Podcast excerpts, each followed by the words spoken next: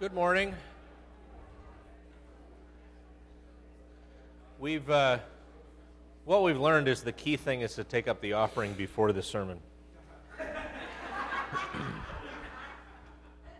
so this uh, uh, a number of the kids in our body, thanks to Ann Jones, uh, have been doing a study alongside our uh, church's study on James. There's a little uh, book that our girls have been going through this summer. And uh, just this week, uh, they're reading a passage in Acts, uh, and I was so excited until it ended. Because it ended right before one of my favorite, most awesomest parts of all of Scripture. And so um, I read that to them as a bedtime story this is the story uh, in Acts chapter 5 of Ananias and Sapphira.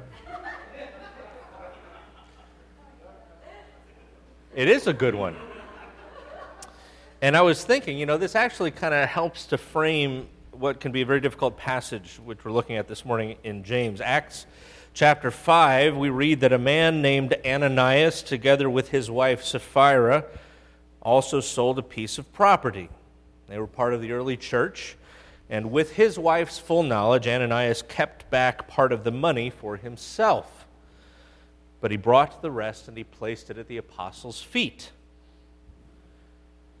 And Peter said, Ananias, how is it that Satan has so filled your heart that you have lied to the Holy Spirit and have kept for yourself some of the money you received for the land?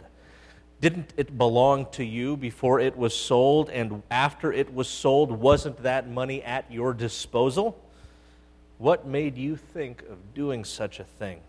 You have not lied just to men, but to God. And when Ananias heard this, he fell down and died. And great fear seized all those who heard what had happened. And then some young men came forward, wrapped up his body, and carried him out and buried him. When Ananias, uh, uh, sorry, uh, about three hours later, his wife came in, not knowing what had happened. Peter asked her, Tell me, is this the price that you and Ananias got for the land? Yes, she said, that is the price. Peter said to her, How could you conspire to test the Spirit of the Lord? Listen the feet of those who buried your husband are at the door, and they will carry you out also. At that moment, she fell down at his feet and died. And then the young men came in, and finding her dead, carried her out and buried her beside her husband. Great fear seized the whole church and all who heard about these events. Maybe not the best bedtime story. But the background of this, if you read just a few verses earlier, which is the portion that the kids were given in their little book, starting in verse 32 of chapter 4, all the believers were one in heart and soul. They, nobody claimed that any of their possessions were just their own, but they shared everything that they had with great power, the apostles continued to testify to the resurrection of the Lord Jesus. And God's grace was so powerfully at work in them all that there were no needy persons among them. From time to time, those who owned land or houses sold them, brought the money from the sales, and put it at the apostles' feet. And it was distributed to anyone who was in need. Joseph, a Levite from Cyprus, whom the apostles called Barnabas, which means son of encouragement, sold a field he owned and brought the money and put it at the apostles' feet. So, this is a situation in the early church, the very earliest days of the church, where everybody is being taken care of. All the needs of the people are being met by the community, by those within the community who have resources. Now, where on earth would people have gotten such an idea? Because this is way, way before Marx. Where, where might anybody have come up with an idea like that. What kind of a movement was the early church? Anybody know? What, what kind, like what religious or ethnic background would the early church have been coming out of? Jewish, yeah. This, this was not an innovation. Look back in Deuteronomy chapter 15. We talked about this when we went through Torah. chapter 15 of Deuteronomy, we read that at the end of every seven years, this is the, the law that God gave his people. At the end of every seven years, you must cancel debts. Bankruptcy was not an innovation of the people who have ads on TV. Every seven years, you must cancel debts, and this is how it's to be done. Every creditor shall cancel any loan they've made to another Israelite. They shall not require payment from anyone among their own people, because Yahweh's time for canceling debts has been proclaimed. So any loan that you owe to a, a fellow Israelite, if you're an Israelite, is canceled. It's wiped away, written off at the end of seven years. That's not seven years from the time you start the debt, that's every seven years on the calendar, whether you start that debt in year one or in year six. Now, here's this is important you may require payment from a foreigner, but you must cancel the debt that one of your people owes you. So, what this doesn't mean is that every seven years you have radical economic leveling. People who own debts that, that are owed by foreigners still have those right? So they still have that money, that, that uh, income stream. But people who owe money to fellow Israelites who are themselves Israelites get that canceled. So, however, in verse 4, there need, no, there need be no poor among you. And probably rather than however, that should be translated thus, or in this way, there need be no poor among you. For in the land Yahweh your God is giving you to possess as your inheritance, he will richly bless you if only you fully obey Yahweh your God and are careful to follow all these commands that I'm giving you today. For Yahweh your God will bless you as he has promised, and you will lend to many nations, but will borrow from none. You will rule over many nations, but none of them will rule over you. Now, if anyone is poor among your people in any of the towns of the land that Yahweh gives your God is giving you, don't be hard hearted or tight fisted toward them Rather, be open handed and freely lend them whatever they need. Be careful not to harbor this wicked thought well, the seventh year, the year for canceling debts, is near. Don't be thinking, great, I'm going to make him this loan today, and then six months from now, it's going to be time for it to be canceled. He says, no. Don't show ill will toward the needy among your people. Don't give them nothing. Because then they may appeal to Yahweh against you, and you'll be found guilty of sin. Give generously to them. Do that without a grudging heart. And because of this, Yahweh your God will bless you in all your work and in everything you put your hand to. There always are going to be people in need. So, therefore, I command you to be open handed toward those of your people who are poor and needy in your land. What's the paradigm? There always are going to be people in need, but there's always going to be more than enough among all of the community to take care of those who are in need. Why? Because God is the one who is supplying it. God is the one who is providing. God is the one who is blessing his people. God is the one who has brought them into a good land, is giving them security. He is enabling them through his Torah to live uh, in, in a, in a well structured, healthy society where you have justice, where you have prosperity. God is the one making all that happen, and He does that in order that needy people will be taken care of by their neighbors. He's going to bless some with more than enough so that those who don't have enough, for whatever reason, whether they don't have enough because they had an accident, whether they don't have enough because they tried some venture and failed miserably at it, whether they don't have enough because they're lazy and shiftless, whatever reason people don't have enough. There always are going to be people who are in need, God says, and I'm always going to be providing for those people. How? Not sort of by magically dropping money in their bank account. I'm going to be providing for those people through those in the community who have more than enough, whom I have blessed in that way. Now, what's vitally important, what undergirds this whole system, this whole paradigm, is the idea that people who have resources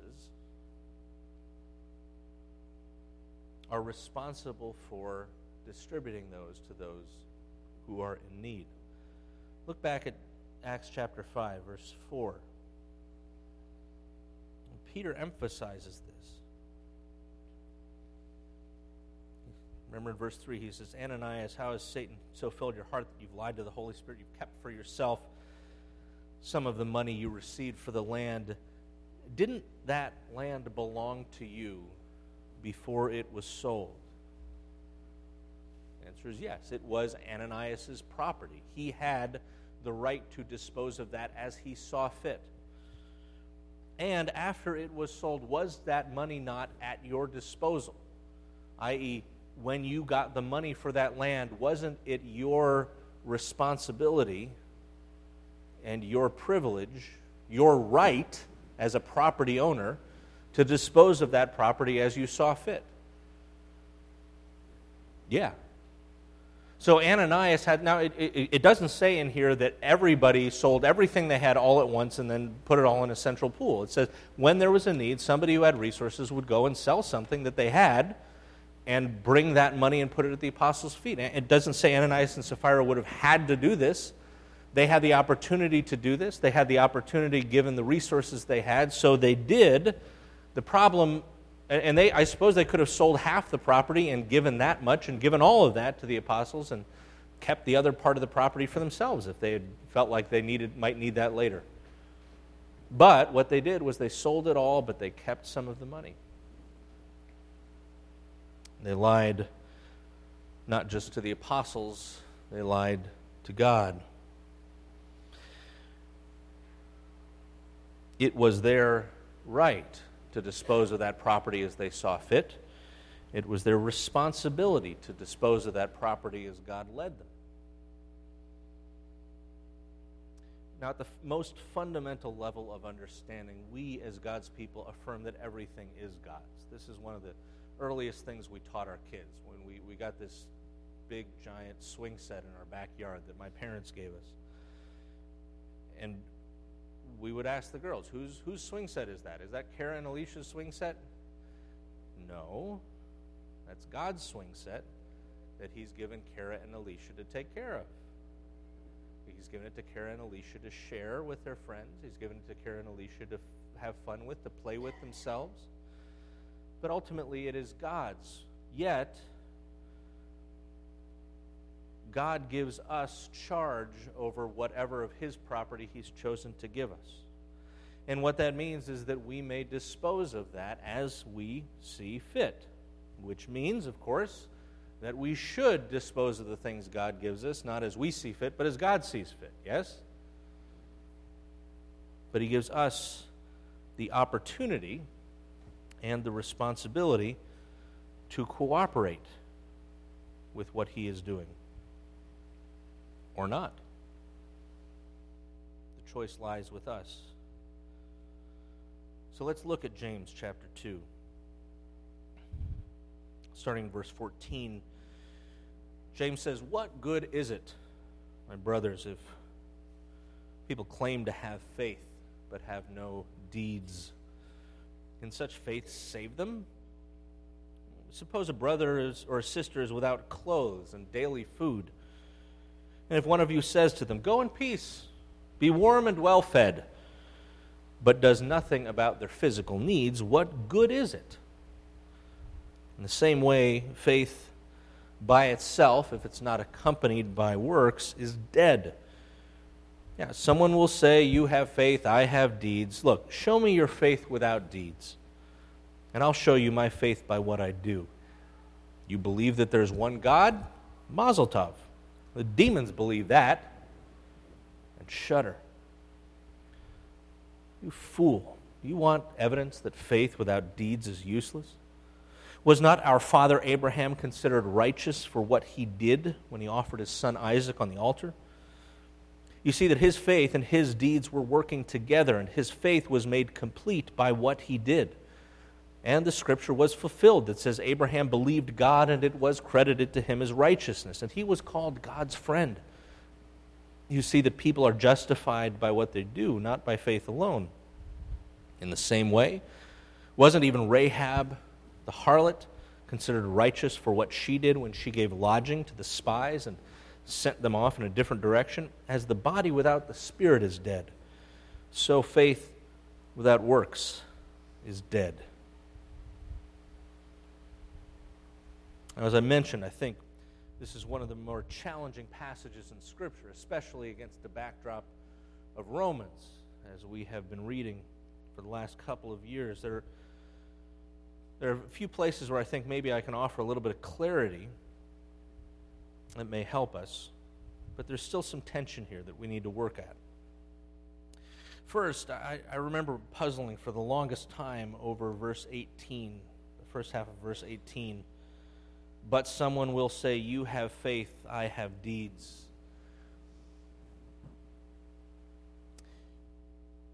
Try this one. Instead of someone, write some idiot and see if that works. Sure, some idiot is going to come along and say, Well, fine, you have faith, I have deeds. Some idiot's going to say faith doesn't matter, belief doesn't matter, relationship with God doesn't matter. All that matters is what you do. James is not talking to that person right here. He's talking to the person who claims to have faith but does not have the deeds that reflect that. Someone who claims to have the fire but isn't giving off any smoke. So that's one point I've found, one place I've found that's that's helps to clarify that the, the hard thing about Scripture is sometimes it can be written in a very compact fashion, and you have to kind of interpret things. You can also find it useful, for example, when he says in verse 14, What good is it if people claim to have faith but have no deeds? Can such faith save them? They didn't have the little scare quotes when James was writing this, but can such faith, this kind of faith, quote unquote faith, save them? Perhaps one of the most challenging parts is verses 20 to 24 when James is talking about Abraham. It says Abraham was considered righteous for what he did when he offered his son Isaac on the altar. And we go back and we remember in chapter 4 of Romans, where we were a little over a year ago. What does Paul say? He says, What then shall we say that Abraham,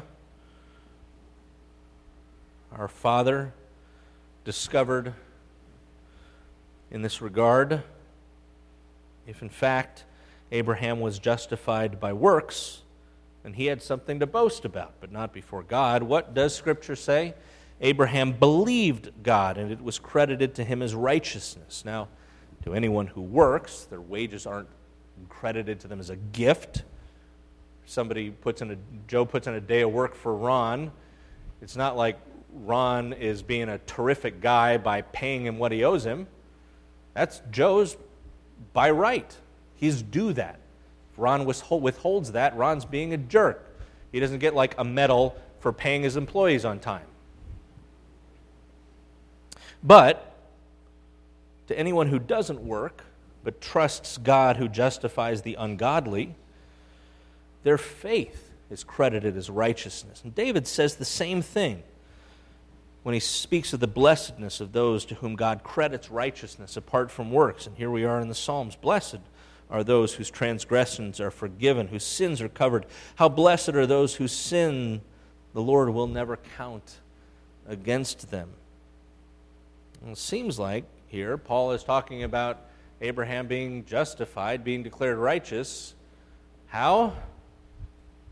By faith. In fact, he specifically says if he was justified by works, he had something to boast about, but not before God.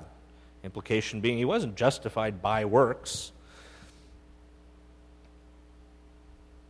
But I think it's helpful when we look at what Paul's saying here in chapter 4 of Romans. He's specifically talking about what kind of works that Abraham would be performing. Works of what? Works of obedience to or following of what? What's that? The law, works of Torah. In fact, God, Paul makes a big deal about the fact that, that the scripture says that Abraham believed God, it was credited to him as righteousness before he even entered into this covenant relationship with God through circumcision.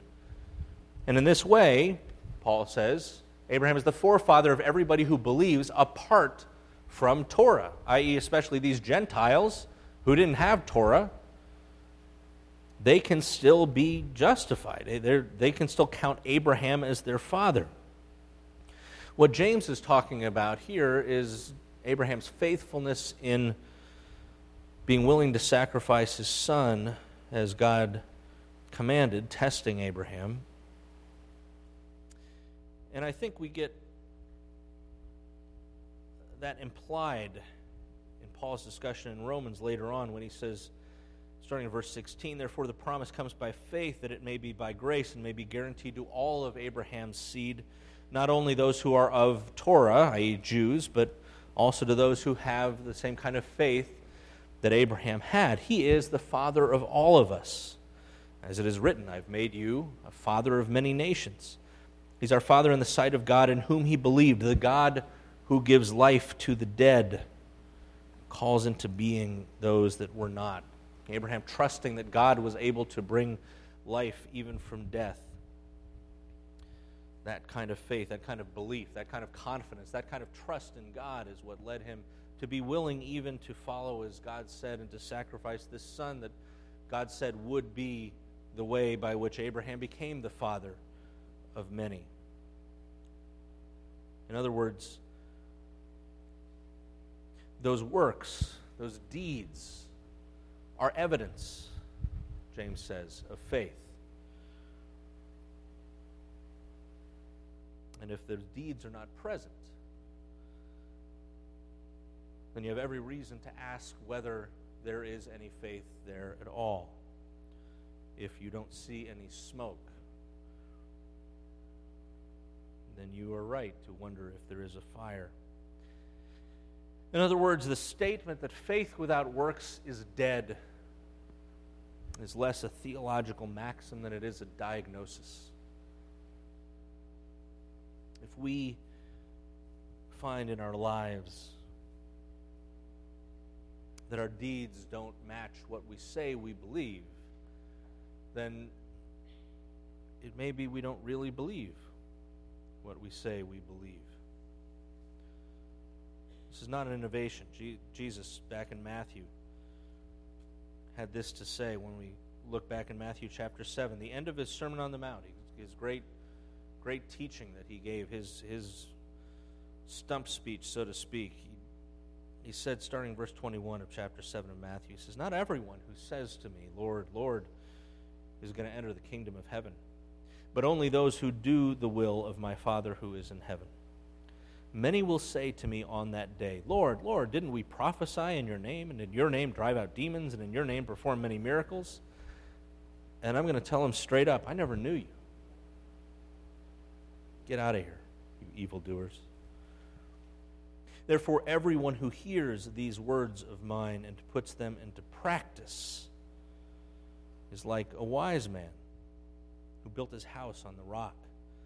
Rain came down, streams rose, and the winds blew and beat against that house, yet it didn't fall because it had a foundation on the rock. But everyone who hears these words of mine and doesn't put them into practice is like an idiot who built his house on the sand.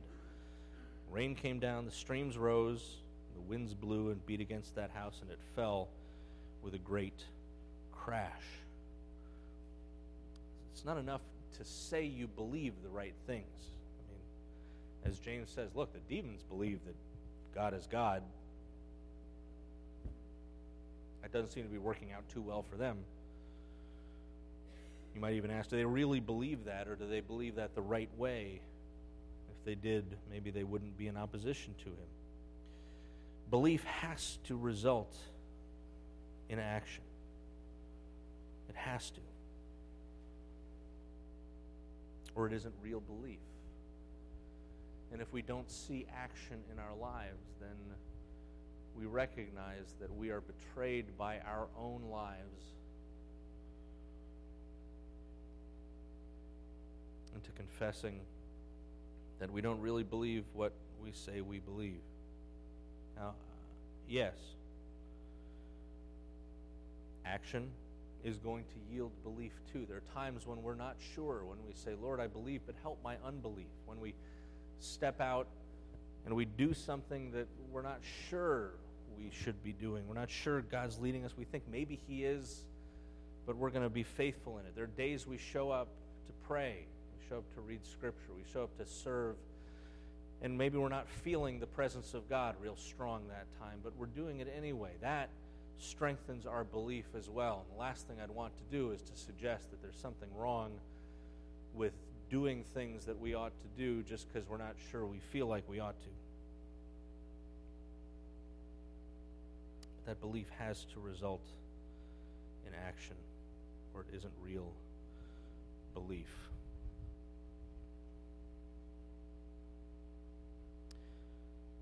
I want us to take a little bit of time now, just in quiet.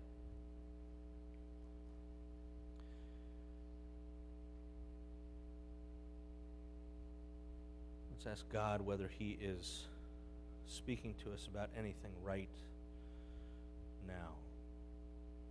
Is there a place where we say we trust God, but our lives don't show that?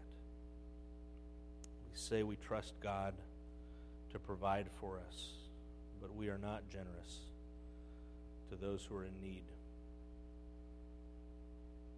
Places where we say trust God to be working in us, but we don't submit to Him. That one thing we do that we don't want to st- stop doing, that we want to keep doing, that we know we shouldn't be doing, but we're keeping that for ourselves. Are the things that we know we should do that we are not doing? Later on in James, he says, anybody who knows the good he ought to do and doesn't do it, that person sins. Let's take some time now and be quiet and hear what the Spirit is saying to us.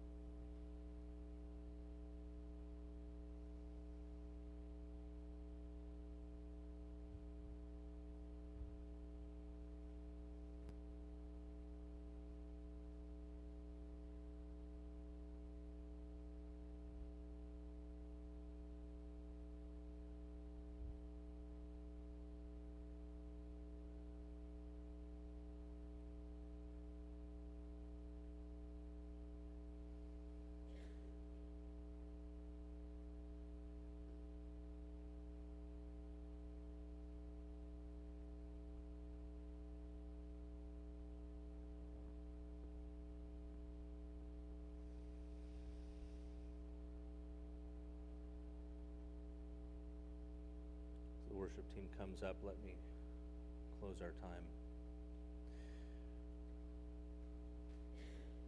Lord God Almighty, we confess that we have sinned against you in thought, word, and deed by what we have done and by what we have left undone. We have not loved you with our whole heart. We have not loved our neighbors as ourselves. We're truly sorry and we humbly repent. Lord, we ask that the lives we live would be a manifestation of the faith that we claim to have, the faith that we want to have. We do pray that the lives we live would honor and glorify you. We pray you would show us those areas of our life where our faith needs to manifest in action.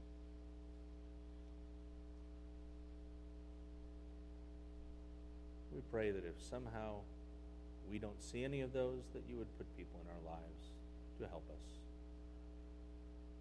Whether it's people we live with or work with, people in our house church. Show us, Lord, where our lives are displeasing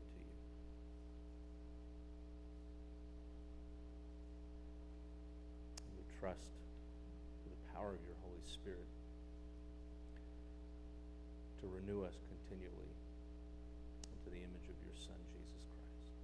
We pray this in his name. Amen.